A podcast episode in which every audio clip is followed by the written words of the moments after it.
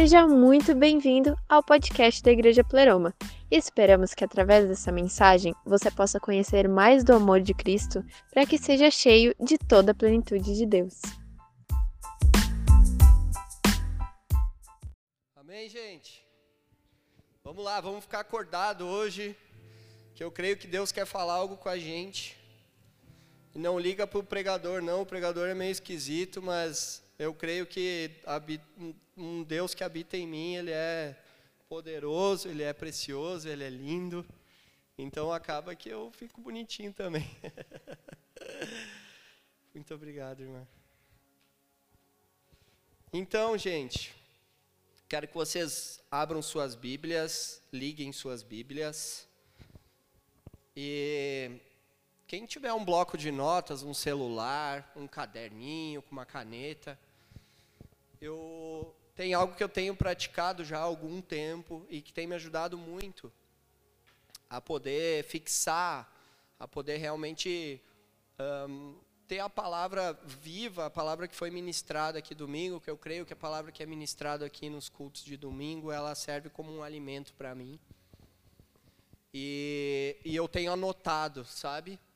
Não toda a palavra, não, não, não o esboço da palavra do pregador, mas eu tenho anotado algumas coisas, sabe? Quando vem uma frase, uma, uma, uma, um ponto da mensagem assim que, sabe? Vem de encontro assim ao que a gente está vivendo, passando, ou que a gente gostaria de viver. Eu anoto isso e faz toda a diferença. Então eu te incentivo a poder fazer isso. Amém? Uh, o texto que eu vou ler está lá em 2 Coríntios 4, versículo 16 diz assim: Portanto, não desanimamos. Ainda que o nosso exterior esteja se desgastando, o nosso interior está em plena renovação, dia após dia. Pois as nossas aflições, leves e passageiras, estão produzindo para nós uma glória incomparável, de valor eterno. Sendo assim, fixamos os nossos olhos não naquilo que se pode enxergar, mas nos elementos que não são vistos, pois os visíveis são temporais, ao passo que os que não se veem são eternos. Jesus vem sobre nós essa manhã, Jesus. Vem nos trazer uma revelação dessa palavra, Deus. Por favor, Jesus, eu peço um espírito de revelação, um espírito de, de conhecimento, Pai, pairando sobre nós essa manhã. Que os corações venham a se abrir, Senhor, para aquilo que o Senhor quer falar. Por favor, Jesus, me usa como instrumento da tua vontade, Pai. Em nome de Jesus, Pai, nós te abençoamos, nós te exaltamos essa manhã aqui nesse lugar. Amém. Então, gente, quando eu li esse versículo, é, é, eu estava passando por um momento bem, bem complicado, assim, bem difícil. Eu normalmente eu sou um cara assim uh, para frente. Eu sou um cara que, sei lá, tem um, é, positive vibration, sabe? Mas não é dos maconheiros lá, não.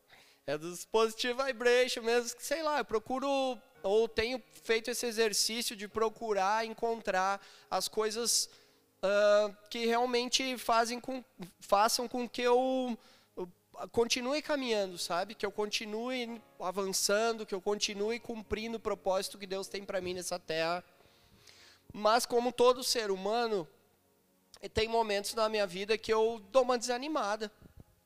E eu estava assim umas duas ou três semanas atrás, uh, me bateu um desânimo do nada, eu comecei a, sabe, uh, eu comecei a pensar várias coisas.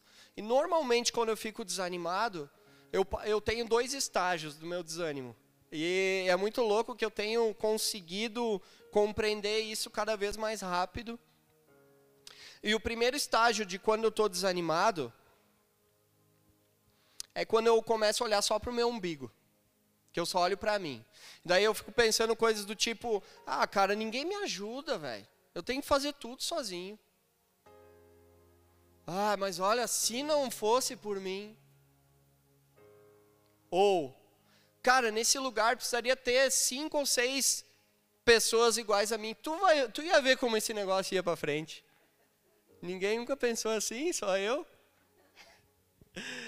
Cara, isso é, isso é um, cara, é um, é um lance muito engraçado, porque daí eu começo a pensar só no eu, sabe? Ah, porque se fosse eu, dava certo. Se fosse por mim, as coisas iam funcionar.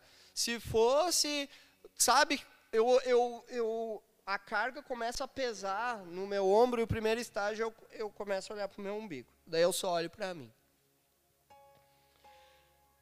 Só que daí o que, que acontece? Eu começo a entrar no segundo estágio. Que eu, eu acredito que seja ligeiramente pior que o primeiro.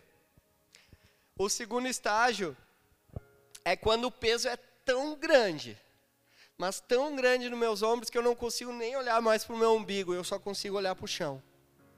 Então eu começo a ter o tipo de pensamento, cara, minha vida é uma droga, velho. O que que eu tenho feito da minha vida? Olha só, velho. Por mais que a minha vida seja maravilhosa, porque gente, acredita em mim, eu vim de um lugar que eu nem sei explicar o desculpa, mas como merda era estar naquele lugar, sabe? Mas eu não consigo mais enxergar para tudo que Deus já fez, porque o meu olhar está tão para baixo que eu só consigo, eu só consigo pensar, cara, minha vida é uma droga, velho. Sabe, gente, eu queria, eu, eu, eu tenho pensamentos, cara, eu queria sumir daqui, velho. Eu queria desaparecer. Eu queria só, sei lá, velho. Sabe, que as pessoas pudessem esquecer que eu existo e que eu pudesse sumir em paz. E ninguém ia ficar me procurando. Porque afinal de contas eu não sirvo para nada. Eu só atrapalho todo mundo, cara. Olha só. Olha minha esposa. Minha esposa, bah, deixa ela triste. Olha meu pai, eu, eu não consigo dar uma atenção para ele, poder conversar e ter um papo de pai e filho. Eu não consigo dar uma atenção para Pietra, daí parece que toda vez que, às vezes quando ela vai em casa, bah, eu fico, sabe, daí eu não estou bem, eu não consigo dar atenção, me sinto um peso na vida dela. Esse é o meu segundo estágio. Quem aqui nunca desanimou? Alguém aqui nunca desanimou na vida? Ah, isso aí, gente, vamos falar a verdade. Então, cara, quando eu atravessei esses dias negros da minha vida, eu eu estava muito sem esperança, sabe? Parece que é um é um momento assim de que eu não lembro mais nada do que tem do que Jesus tem feito até aquele presente momento. E eu passo a ter uns pensamentos assim muito muito ruins, muito obscuros. E, e eu me considero um homem de Deus, sabe? Eu, eu eu sei o quanto, quanto Jesus me podou até aqui, vai me podar ainda mais, mas, mas mesmo assim, eu, eu, eu passo, passei e ainda passo por esses momentos. Então não é vergonha para ninguém desanimar. Mas, essa é a primeira parte do versículo, que fala, portanto, não desanimamos. Por que, que a gente não desanima? Porque quando a gente desanima, a gente vê essa parte que fala que o nosso exterior, embora o nosso exterior esteja se desgastando, a gente desanima porque o nosso exterior vai se desgastando, porque a gente vai ficando velho, porque a gente vai ficando cansado, porque a gente vai olhando para as coisas e, e, e, muitas vezes vendo talvez o vizinho avançando e a gente ainda está patinando em algumas coisas. Mas eu tenho para mim, cara, que o desânimo ele é o contrário da esperança. Então, se a gente serve um Deus tão maravilhoso, tão bom, tão justo, eu penso que muitas vezes a gente, mesmo podendo desanimar, mas a gente não não tem esse direito. Por quê? Porque a gente serve um Deus tão maravilhoso, cara, e olha tudo que ele já fez, é só a gente fechar os olhos por um minuto e pensar o, o tanto de coisas que Deus já fez na nossa vida porque nós, nós somos de Deus, né? Então a gente, a gente vive com essa expectativa e é uma esperança que pulsa dentro de nós, é uma esperança que, que borbulha dentro de nós, porque o nosso exterior vai se desgastando e a gente vai tentando baixar a guarda, mas no meio dessa, desse processo do desânimo, Deus ele vai nos lembrando de tudo que Ele já fez. Cara, tem, teve um dia que eu acordei mal, velho mal, mal, mal, mal. Eu não conseguia. Sabe quando tu não consegue respirar, mas, cara, eu sentia uma coisinha aqui dentro, assim, que fazia assim, ó. E borbulhava e borbulhava, cara. É uma esperança que Deus plantou em mim e que não me deixa ficar naquela situação, por mais que que eu queira muitas vezes ficar naquele lugar, mas Deus não me deixa. Porque conforme a gente vai passando o tempo, a gente vai adquirindo algumas manias, algumas coisas, né? E a gente vai ficando velho. Tipo, isso aqui, gente, isso aqui não é porque, ah, porque eu sou styler, eu uso uma braçadeirinha, pá. Isso aqui é porque eu dei mau jeito no pulso, velho. fui puxar um treco lá e meu pulso fez... Daí, faz uma semana que eu tô com esse negócio. tava usando uma, uma tala bem maior. Então, o meu corpo, ele tá se desgastando mas o meu interior, ele vai se renovando dia a dia, como diz no versículo. O meu interior, ele não, ele não para de se renovar à medida que eu vou passando os dias. E que mesmo que eu vou avançando em idade, avançando em, ah, em responsabilidade e tudo mais, mas tem algo que me liberta no meu interior, sendo gerado dentro de mim, que é a presença de Deus a presença de Deus ela vai me, ela vai me renovando. Eu vou, sabe o Benjamin Button? Vocês já assistiram esse filme que o cara né, ele, ele nasce velho e vira criança, um negócio assim, né? Eu não sei a ordem, mas é mais ou menos por aí. Então, o cara, em vez do cara envelhecer, o cara vai ficando mais jovem. E é isso que acontece com a gente, a gente que caminha com Deus, a gente que tem uma vida com Jesus e confia no que Deus tem para nós, a gente vai, a gente tem um Benjamin Button dentro do nosso interior. Então ele vai se renovando dia a dia, nós vamos ficando mais vigorosos. Então a gente vai ao, ao mesmo tempo que a gente passa pelos momentos difíceis, por uma poda de Deus, porque, cara, o momento difícil normalmente ele não tem nada a ver com Satanás. Vamos desmistificar isso aqui hoje. Ele tem muito mais a ver com algo que Deus está fazendo no teu interior, em ti, para poder te forjar para algo que vai vir. E foi muito louco, porque eu não sabia o porquê eu estava sofrendo três semanas atrás. Eu não tinha a mínima ideia. Porque daí a gente cai numa meritocracia, mas Deus, estou fazendo tudo certo. Sabe, eu estou... Cara, eu estou cumprindo com o meu papel como esposo. Eu estou cumprindo meu papel como pai, como filho, como filho espiritual, como membro do, do, do, corpo de Cristo, como parte do corpo de Cristo. Eu tô, tenho ofertado, tenho dizimado. Tenho, por que essa tristeza, Jesus? Por que essa, essa angústia, Jesus? E eu entendi, cara, e Deus me, me, me trouxe que é muito mais com o que Ele está fazendo para me podar, para forjar o meu caráter, para me deixar mais sólido, estabelecido, convicto da vontade dele para a minha vida, do que qualquer ação que não que seja do diabo. Então isso acaba que, que converge essa tristeza toda, esse desespero todo tem convergido numa alegria, num renovo interior, sabe? Por quê? Porque a vida com Jesus, gente, a vida com Jesus é uma montanha russa, cara. A vida com Jesus ela é emocionante.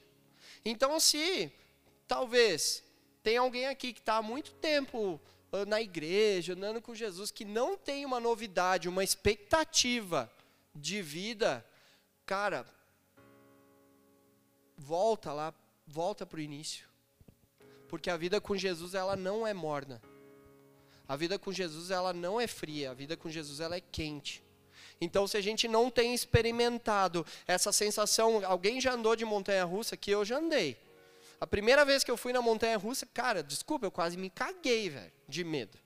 Eu fiquei, e aquele negócio, e ele dobra do nada e desce, e pá, e eu, cara, eu, uh, uh, uh. daí, beleza, fui a primeira, daí fui dar uma banda lá naquele parque, no Beto Carreiro, e aí fui dar um rolê no parque, e daí eu disse, cara, vou ir de novo, agora tá mais de boa. Mano, a segunda vez acho que foi pior que a primeira. E daí eu associei muito essa vida com Deus assim, porque a vida com Deus, ela, cara, ela, ela, é, um, ela é um frio na barriga constante, porque a gente nunca sabe para onde a gente vai de verdade. A gente sabe que a gente vai viver o que tem que viver nessa terra, cumprir um propósito do Senhor aqui, mas a gente já sabe que a gente vai para a eternidade, que a gente vai morar com Jesus, amém? Todo mundo quer ir morar com Jesus. Eu quero morar com Jesus. Só que esse frio na barriga, ele, ele vem, quando a gente tem essa, essa vida com Deus, ele, ele se torna algo muito permanente em nós. Então a gente vive uma novidade de vida. Então a gente não é renovado, a gente, a gente não é renovado somente quando a gente vai lá e desce as águas, que a gente é batizado e tal. Não, agora, pá, eu, eu batizei, então eu, a velha vida ficou para trás, né? Uma simbologia disso. Então eu afoguei todos os meus pecados lá no, nas águas e tudo mais, e que o velho homem ficou lá e agora beleza, agora vai dar tudo, tudo beleza. Daqui por diante eu não preciso me mover mais para nada, eu já conheço o suficiente para ser salvo e está tudo em paz. Não, gente. Tem muito mais. Tem muito mais para brotar desse lugar. Tem muito mais. É, é como um, um, rio de águas vivas, sabe? Aquilo vai se renovando e aquilo vai, vai fomentando em nós um desejo realmente de, de ser mais de Deus, de ser mais parecido com o caráter.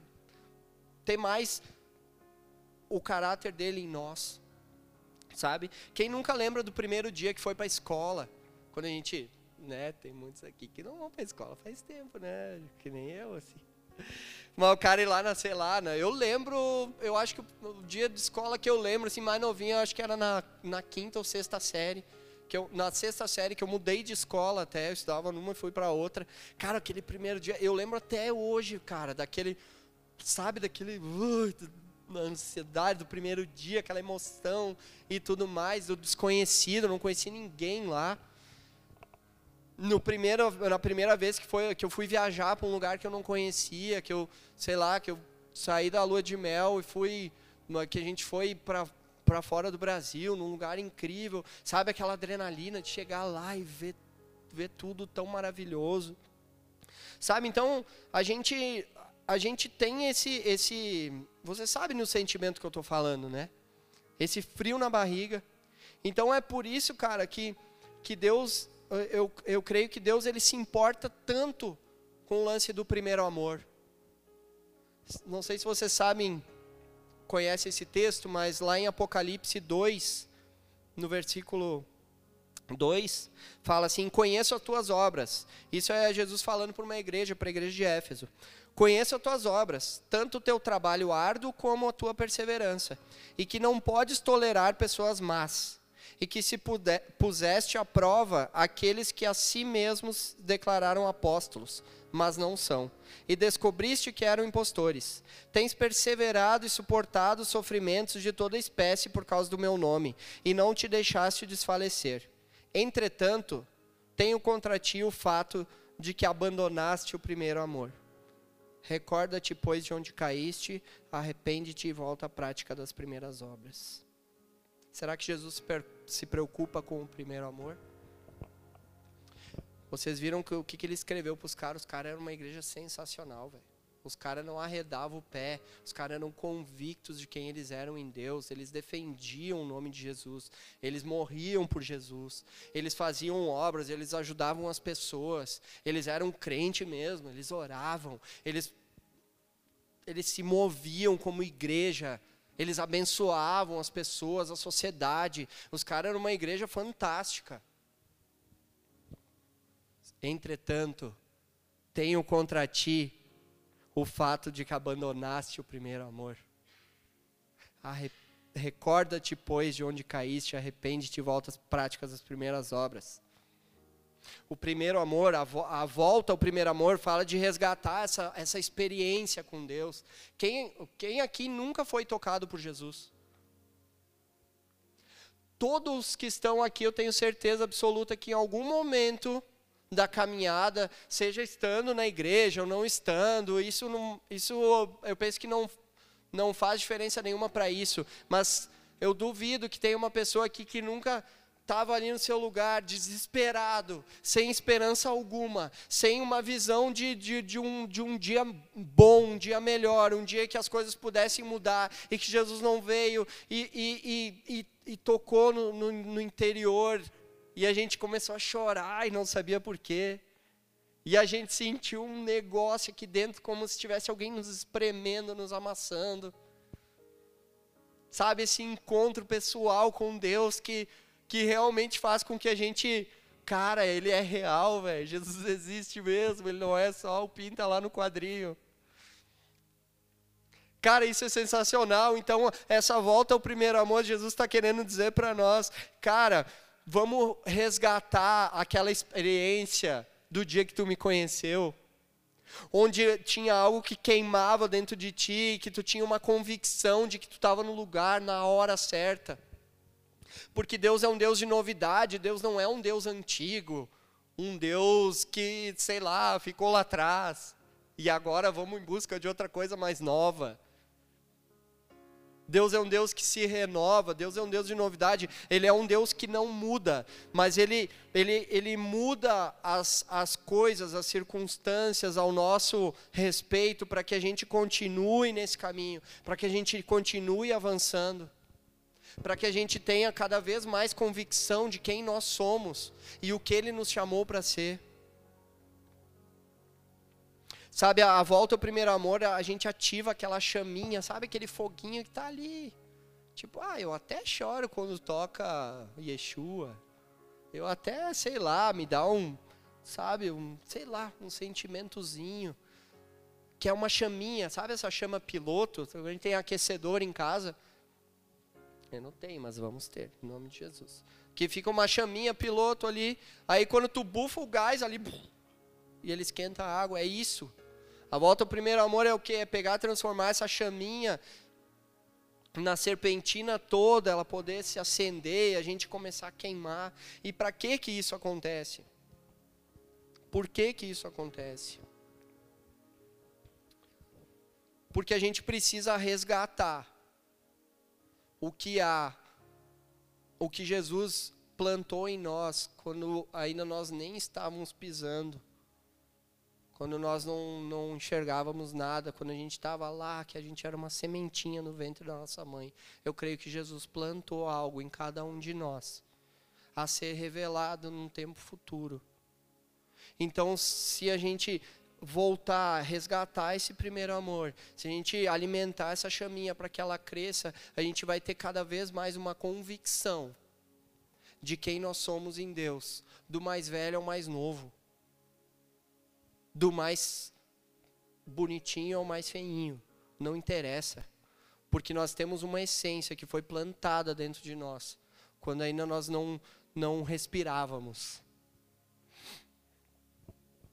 Vocês estão me entendendo? Amém? No, gente, nós nós precisamos aprender a passar pelas nossas aflições, sabe? Pelos nossos problemas. muitas vezes a gente, a gente mascara isso, a gente não quer viver isso. A gente repreende, acho que é tipo, ah, é do, do diabo, sai diabo em nome de Jesus, que eu sou crente, daí eu não nasci para sofrer, eu nasci para ser feliz. E nós nascemos mesmo para ser, sermos felizes em Deus, mas ser feliz em Deus muitas vezes não quer dizer que a gente vai estar sempre radiante. Mas quantas vezes a gente mascara um sofrimento, mascara uma perda, mascara um, uma opinião, o que a gente realmente pensa. Porque nós, nós, muitas vezes a gente tem alguém que fala com, com, com, com nós, né? não aqui na Pleroma, mas lá no Paraguai, numa igreja que eu fui, era assim. O cara liga pro, e aí, mano, como é que você tá, velho? Como é que tu tá? Como é que tá a tua vida? Cara, tô ótimo. Mano, tô ótimo. Maravilha. Mano, mentira, cara. Sabe, muitas vezes é mentira já. Gente, eu tô falando de mim. Não tô falando de ninguém aqui. Tô falando da minha vida, mas é mentira, às vezes a gente está todo quebrado, arrebentado, sofrendo, desiludido com a vida, querendo abandonar tudo, querendo chutar o barco. E a gente fica mascarando sentimento, a gente não, não, não, não aceita a ajuda de ninguém, a gente não se não se rebaixa. Porque a gente, sei lá, porque a gente chegou num nível que a gente não, ah, eu acho que não é por aí. Ou a gente cresceu com uma convicção de que, sei lá, principalmente os homens, né? Homem não chora, homem não pede arrego, homem não sei o quê, mentira, cara. Sabe? E daí a gente fica, a gente fica se, se, se guardando num casulo, muitas vezes religioso, de que, cara, a gente precisa sofrer, então eu entrego para Deus. E, e Deus que faz e já era. Cara, sim, Deus faz. Mas Tiago 5,16 fala: Confessai os vossos pecados a Deus, será perdoado. Confessai eles a um homem de Deus, será curado. Então, a, a, nós temos um papel como igreja de sim consolarmos uns aos outros, sim ampararmos uns aos outros, sim exortarmos uns aos outros. Então a gente precisa sair dessa, dessa condição de achar que, que, cara, que quando eu estou mal é feio, que não é, não é legal tá mal. Conheci um rapaz esses dias e, cara, o cara veio com isso, que ele, tipo, ele faz, sei lá, quantos anos que ele, ele, ele vai numa, ele frequenta uma igreja, ele é líder dessa igreja, biriri, barará, e, cara, o cara não podia dizer, para ele era horrível. Ele não conseguia se abrir com ninguém porque ele não podia nesse lugar dizer que ele, cara, estou mal, pequei, pensei bobagem, fiz bobagem. Me ajuda. Porque senão os caras iam olhar, ele sabe quando o cara chega numa posição que o cara, cara, o cara ia ser enxotado talvez o lugar. Ou talvez não, mas ele cresceu com isso, sabe? Então um rapaz jovem, cara envolvido em muitos, muitas tretas, assim, e, e, ansiedade, e, sabe, uma pilhadão e tudo mais. Por quê, cara? Só porque ele não, ele não conseguia entender que ele, que ele precisava passar pelos processos de perda, de problemas, de aflições, e que isso não era feio, sabe? Então, às vezes, a gente, ou a gente reprime, ou a gente acaba pegando atalho que nos desvia dessa responsabilidade, sabe? Então, quando a gente está perdendo, sendo podado, muitas vezes a gente, não, mano, mas eu vou por aqui, que aqui vai dar boa. Aí eu não preciso passar por isso. Então, eu pego um atalhozinho, vou pela esquerda, ligo o pisca, vou pela esquerda, pela direita, na verdade, né? Passar no lado que não pode. E vou embora e passei por isso aqui, cara, mas só que a vida com Deus, ela é uma roda gigante. Um dia o cara falou isso para mim, eu digo, cara, é verdade. Por quê? Porque todo BO que tu não resolver aqui, que Deus está dizendo, cara, resolve, aprende, se humilha, faz o que precisa fazer, mas resolve esse BO. Ela vai assim, sabe a roda gigante? E volta no mesmo lugar, o mesmo BO. O mesmo BO. E eu era campeão em andar na roda gigante de Deus, cara. Eu não resolvia minhas tretas e ela ia, voltava, ia e voltava. E em algum momento da minha caminhada, aquela, aquela porcaria voltava. Então a gente precisa parar de fugir da nossa responsabilidade de realmente sermos maduros e resolvermos as nossas tretas, em aceitarmos essa poda de Deus, sabe? Por quê? Porque há uma esperança. E eu, cara, é o que eu mais piro em Deus, cara, que tudo que ele fala gera uma esperança em nós, sabe? No mesmo texto que diz que a gente vai ser podado, que a gente vai passar por não sei o quê, papapá. Ele diz ali, um trechinho: As breves e momentâneas tribulações, as breves e momentâneas tribulações. Então vai ser uma coisa rápida e vai ser uma coisa que vai ser naquele momento. Uma tribulação que tu vai passar num, num pequeno, num curto período. Uma pulguinha, um nadinha de problema. Produzirão em nós uma glória incomparável de valor eterno. Meu Deus, gente! Vocês escutaram que eu falei que as breves e momentâneas tribulações produzirão em nós uma glória incomparável de valor eterno. Então, toda coisinha que tu sofrer agora, que tu ficar angustiadinho agora, que tu querer chorar agora, de tu não querer ver ninguém agora, vai produzir em ti uma glória incomparável de valor eterno, vai durar para sempre. Então, por que que a gente não passa nos beozinhos, dando glória a Deus? Vou passando pela glória, pela prova, dando glória a Deus, dando glória a Deus. Meu Deus, gente. Vocês pegaram a visão? Aliás, o nome da mensagem é pega a visão. Se alguém quiser anotar, é coisa de favela, não adianta. Ai, gente, isso é, é incrível, cara. Aceite os BOs. Passe por eles. Deguste os problemas.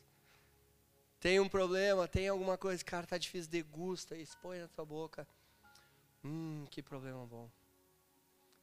A glória incomparável me espera. Que maravilha. Não mascare, não fuja do problema. Não fuja do problema. Eu e a Carol temos atendido, a gente abriu uma clínica psicológica. Brincadeira. Tem muitas pessoas que têm nos procurado, cara. Dia após dia. Principalmente a Carol. A Carol, eu digo para ela, ô, tu errou a formação. Com problemas, com traumas, com dificuldades, com bloqueios que foram causados por quê? Porque em algum momento da vida a pessoa mascarou um problema. Não encarou aquilo que tinha que encarar. Não cumpriu o processo que tinha que cumprir naquele momento. Pulou o processo, avançou, mas botou embaixo do tapete. Só que um dia a conta chegou. Vocês estão felizes ainda? Estou sendo muito duro? Não. Eu amo vocês, gente. Eu amo vocês, de verdade. Eu amo, eu amo a Igreja de Jesus. Gente, muitas vezes a gente tem uma tendência a fixar os nossos olhos no visível. E onde a gente deveria colocar no invisível. O que são elementos visíveis? Elementos visíveis é o nosso corpo físico, né? Muitas vezes a gente valoriza essa questão de, ah, mano, tem que estar saradão, bonito, arrumado, cheiroso, bem vestido. Assim como as pessoas muitas vezes têm valor para nós só quando elas se apresentam dessa forma. É eu ser um cara que tem um status, tem um nome, tem uma posição, tem um poder, exerce uma influência, tem uma grana, é rico, que tem bens materiais, tem um carrão, tem uma casa, um AP top, casa na praia, escambau. Essas são as coisas visíveis. Muitos de nós têm trabalhado, têm gasto nossa vida perseguindo essas, somente essas coisas. Perseguindo somente ter um corpo sarado. Ser uma pessoa apresentável. Ter uma grana comprar um carrão. Gente, isso é bom, mas essas são as coisas que vão passar. Céus e terras passarão. As coisas invisíveis. Quantos de nós temos investido em coisas invisíveis? Presença de Deus, salvação, vida eterna são tesouros imensuráveis. Tesouros em que um Deus, que é Deus, e que Ele é Deus desde a fundação do mundo, deu, pegou o seu filho, entregou o seu próprio filho para ser chutado, para ser cuspido, para ser escandalizado, para perder cada gota do seu sangue por esses valores, para que nós, eu, você, nossos familiares, tivéssemos acesso a tudo isso. Que valor que se pode dar para isso? Isso vale mais do que os elementos visíveis ou não? Sim ou não? Sim. Isso porque isso não tem valor. Não tem, não tem o que pague essas coisas. Então eu pergunto para vocês, por que, que nós temos perseguido tanto as coisas visíveis e temos negligenciado dia após dia as coisas invisíveis? Foi essa pergunta que eu fiz para Deus quando eu saí da minha bed. Que eu acordei num dia e estava um dia assim incrível, meu, eu piro no sol, eu acho Cara, um dia ensolarado assim, me dá um refrigério na alma. Eu acordei, olhei pela janela. A gente mora numa apartamento muito bom e tal. E a gente tem tem sido muito abençoado por Deus nas nossas finanças, em várias áreas, na nossa família, cara, em várias áreas, nem sei, nem sei explicar como Deus tem sido bom. Mas aí eu peguei me perguntando, cara, por que Jesus? Que eu ainda tenho olhado com um olhar de amor, com um olhar de sabe, de, de, de, de, querer, de querer isso, de almejar isso, com esse olhar de sangue no olho para as coisas visíveis e tenho negligenciado tanto as coisas invisíveis. Por quê? Que eu sou tão. Ah.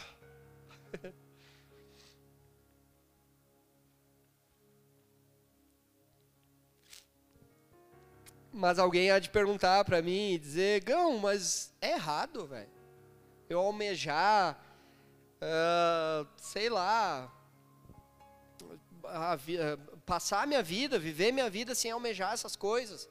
Sei lá, sem querer, tá bem arrumado, apresentável, né, cheiroso. Tem uns que bonito não vai conseguir ficar, tipo eu assim. Ganhar uma grana, exercer, né, ser influente na, na no meio que eu vivo e tudo mais, para as pessoas, sei lá, me respeitarem e poder escutar o que eu falo. Não, cara, não é isso. Mas isso não pode ser o mais importante, vocês me entendem? Essas coisas têm que ser um meio para e não um fim de. Sacou? Isso tem que ser usado como uma ferramenta para que, que a gente possa atrair pessoas para Jesus. Isso tem que ser usado como uma ferramenta para que a gente possa realmente transferir a vida de Cristo para pessoas, transferir o que está invi invisível, o que está no nosso interior, o que aquilo que a gente carrega. Então é óbvio que fica muito mais fácil. Fica muito mais fácil nós termos acesso a, a determinados tipos de pessoas se a gente cara, se a gente é bem apresentável, se a gente, sei lá, consegue entrar em lugares que muitas vezes muitos de nós não conseguem entrar, em reuniões de pessoas, não sei o quê, de os caras, sei lá, o prefeito, não sei o quê, sabe? Então é, é, é, importante sim, mas que a gente use essas coisas como ferramenta e não que a gente trabalhe e gaste nossa vida para ter isso. Porque Jesus fez e faz todas as coisas. Então, assim, se Jesus quiser colocar o Paulo César lá com o governador do estado e mais não sei o que, não sei o que, ele vai pegar e vai preparar o Paulo César para que ele vá para que ele possa representar a igreja de Jesus nesses lugares. Então, quais são os requisitos? Ah, sei lá, o cara tem que usar terno e gravata, o cara tem que falar, não pode falar mano, não pode falar pode crer, sei lá.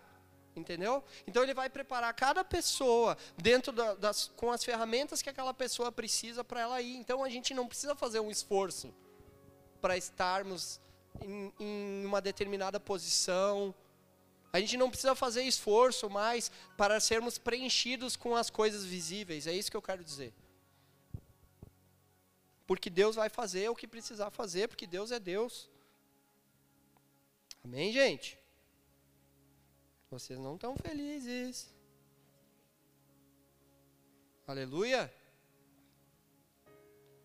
Sabe, gente, eu tenho vivido e presenciado alguns testemunhos acerca dessas, dessa palavra que eu trouxe hoje para vocês, de, de pessoas que, que, sei lá, que têm exemplificado isso para mim na prática. Eu sei que muitos de vocês têm vivido isso mas tem pessoas que estão mais, talvez mais próximas a mim, que eu tenho visto isso sendo, sabe, essa palavra tornando, se tornando viva.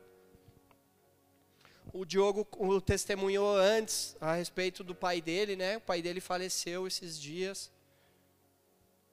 E, e a gente conversou um pouco, enfim, sobre isso. E, e cara, hum, eu perguntei para ele se eu podia falar um pouco disso hoje, ele me, me autorizou.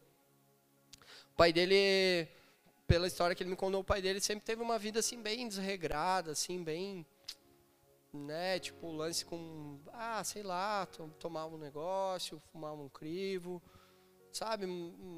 Enfim, uma vida ausente de Deus. Por mais que ele tivesse, talvez em algum momento, alguns momentos, tido acesso às verdades de Deus, ao amor de Deus, mas ele, por opção, ele passou essa, a vida sem acessar isso. E quando essa doença uh, veio de uma forma mais forte sobre o pai dele, ele foi hospitalizado. E eu trocando uma ideia com o Diogo, um dia ele estava bem cansado. E ele disse: Bah, mano, tô, tô indo direto no hospital ficar com ele. Então a gente tem revezado com os meus tios, mas a, a princípio estou dormindo noite sim, noite não, às vezes noites seguidas lá. E tenho passado um tempo com ele, então saio do trampo, vou para lá. E como ele falou também, a nenezinha dele está para nascer, então eles estão fazendo um. preparando né, a chegada dela. Lindo demais. Estão pintando a P, reformando e tal, fazendo algumas coisas para poder receber a Esther. E cara, eu eu tava passando por um por, por aquele momento que eu falei para vocês antes. E mano, quando ele quando eu conversei com ele, cara, e ele compartilhou que, que ele estava indo lá dia sim, dia não, dormindo no hospital. A gente sabe, quem já dormiu no hospital sabe a treta que é, a zica que é. Tu não dorme, tu não descansa. E aí um dia ele mandou no nosso grupo ali da liderança do GC, ele mandou uma foto. O pai dele tinha escrito num quadrinho algo sobre Deus, sobre Jesus, mano. Desandei chorar, velho. Porque eu vi essa palavra se cumprindo. Porque o cara tava dormindo noite sim, noite não no hospital, velho. Tu imagina como é que tava o exterior do cara.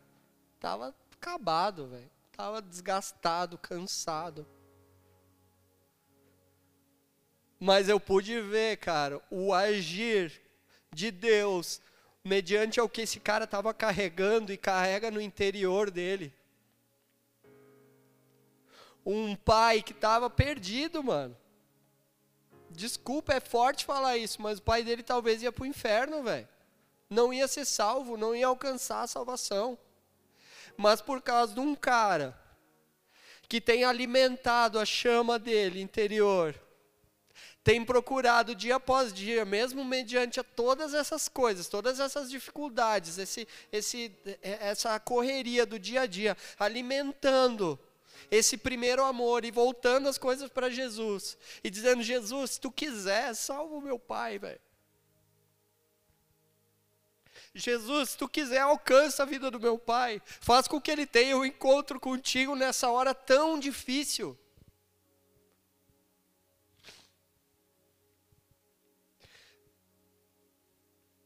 E Jesus levou o pai do Diogo, cara. E mesmo em meio a tanta tristeza, porque, cara, eu nem imagino a dor que é perder um pai. Meu pai vai viver até os 120 anos, cara, então vai ser legal. Mas mediante a toda essa dor, velho, toda essa tristeza, cara, eu tenho certeza absoluta que o Diogo, dentro do interior dele, ele tem uma convicção da salvação no pai dele e faz com que ele esteja aqui nem um mês depois que o pai dele morreu, ministrando e exaltando o nome de Jesus, ministrando sobre a vontade, sobre a bondade de Deus, sobre o amor de Deus. Eu tenho visto isso, cara, na vida de um outro irmãozinho, o Lucas, que os pais dele têm vindo aqui. E teve um domingo, cara, o Lucas é um guri incrível, cara. E ele é um cara cheio de dúvidas, ele é muito crítico com ele mesmo e as coisas de Deus, e ele dá umas rateadas, ele diz, mano, mas é que não sei o que. Mas, cara, os pais dele vieram aqui um domingo aí, ele, ele tava me contando essa semana que ele tava ali, adoração e tal, e confusão. Ele olhou pro lado, tava o pai dele ajoelhado do lado. O pai dele nunca tinha, nem sabia, eu acho, quem que era Jesus, velho.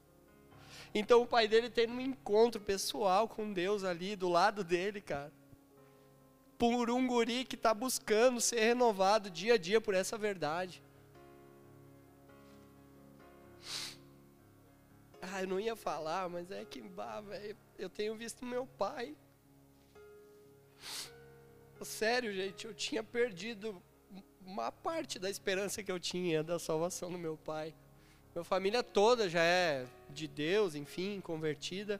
Eu fui o último da minha família, a penúltimo agora, porque meu pai é de Jesus. E eu tinha perdido um pouco essa esperança de ver meu pai, sabe? Não, ah, vindo na igreja, cumprindo um ritual, mas realmente podendo aprender um pouco, podendo, cara, ter, sabe, essa visão de uma igreja fora lá do, do tempo que ele lembrava que ia lá na igreja e ficava lá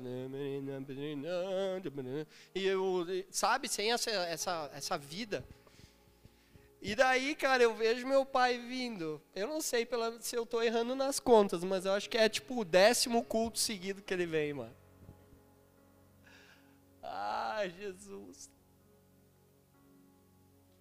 e um dia ele chegou para almoçar e ia fazia dias que eu queria comprar, e como todo senhor, né? Meu pai não é velho, ele é um senhor. Visão vai dando uma prejudicada e tal. Daí eu queria uma Bíblia para ele que tivesse as, as letras grandes, né? E daí eu pedi para pra Ed. Ele disse, ah, comadre, eu queria uma Bíblia, mas tem que ser umas letras e tal, porque sabe como é que é.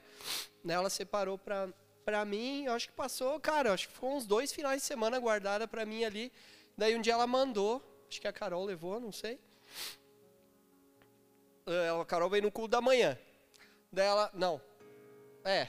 E daí ela levou a Bíblia para cima e tava lá embaladinha e tudo. Bah, depois do almoço e tal, vamos, vamos entregar para ele um presente. Mano, no meio do almoço ele larga essa. Ah, agora só falta eu ganhar uma Bíblia. Mano do céu, velho.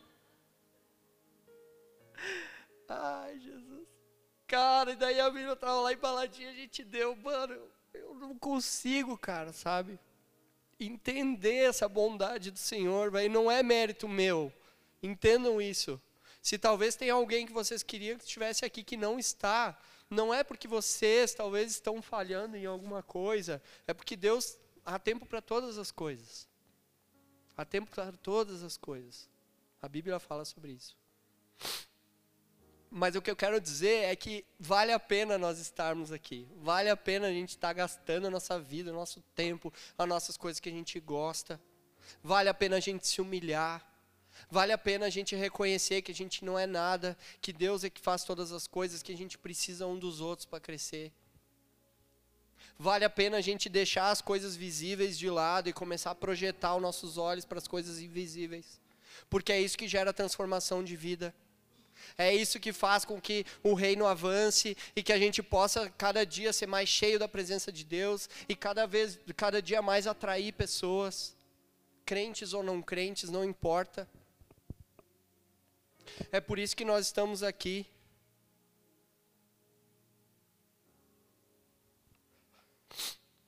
Porque nós somos como vasos de barros. Nós somos como um vaso de barro imperfeito frágil, comum. Nós somos pessoas comuns. Mas no nosso interior existe um tesouro. existe um tesouro escondido. Existe algo que nos dá uma esperança de vivermos um dia melhor na eternidade. Jesus, o Jesus que está em nós é a chave para a eternidade, ele habita dentro de nós. Louvor, se puder subir.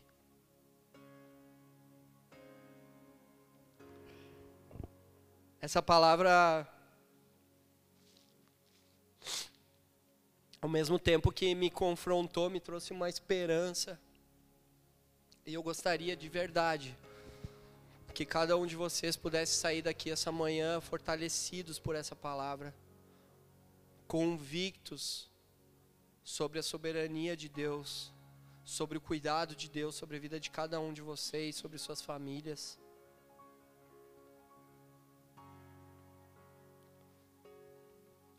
Uns versos antes daquele que eu li ali em 2 Coríntios 4, no versículo 5. Eu vou pegar uma versão de uma Bíblia que eu amo, que é a mensagem. Feche os teus olhos agora, por um instante. Diz assim: Lembre-se de que a mensagem não é sobre nós mesmos. Nós anunciamos Jesus Cristo, o Senhor. Todos nós somos mensageiros, andarilhos de Jesus por causa de vocês. Isso começou quando Deus disse que a luz brilhe nas trevas. E nossa vida ficou cheia de luz quando vimos e compreendemos Deus pela face de Cristo tudo belo e deslumbrante. Se olharem apenas para nós, vocês podem perder o brilho. Levamos a mensagem preciosa em vasos de barro sem adornos, ou seja, em nossa vida. Isso é para impedir que alguém pense que o incomparável poder de Deus nos pertence.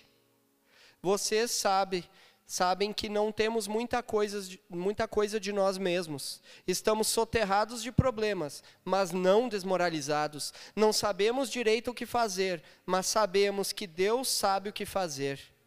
Estamos espiritualmente, espiritualmente aterrorizados, mas Deus não nos abandonou. Caímos, mas não estamos derrotados. E o que fizeram a Jesus, fizeram a nós: julgamento, tortura, zombaria e assassinato. E Jesus faz em nós o que fez entre eles. Ele vive.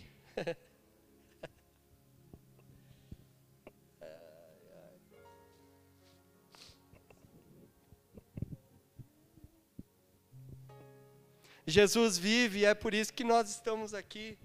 Jesus vive, é por isso que nós não somos consumidos. Jesus vive, vive, é por isso que nós somos garantidos. Nós temos já nosso, o nosso nome escrito no livro da vida, nós temos a nossa salvação aqui nas nossas mãos, nós precisamos desenvolver ela sim. Nós precisamos todos os dias optarmos por sermos salvos. Mas o rio que brota do nosso interior, essas águas que agitam o nosso interior, que nos fazem desejar sermos mais parecidos com Ele, elas dependem talvez de uma decisão nossa, de pararmos de olhar para as coisas que não são, que não, que são visíveis e passarmos a olhar para as coisas que são invisíveis. Desejarmos uma presença de Deus nos consumindo a cada manhã desejarmos ser tocados pela glória de Deus, não burlarmos os processos que Deus tem estabelecido em nós para que nós cresçamos, mas abraçar eles.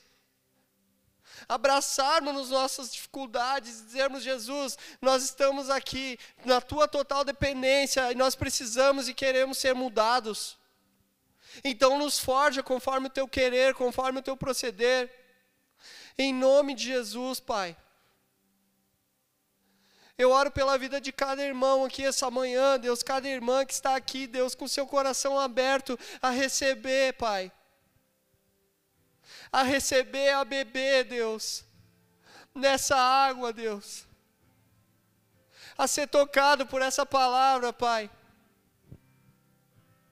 Em ter a sua vida talvez transformada a partir de hoje, Pai, por uma revelação que talvez ela não tenha tido ainda mas que nessa manhã alcançou o coração, não para que o homem se glorie, mas para que teu nome seja exaltado nesse lugar,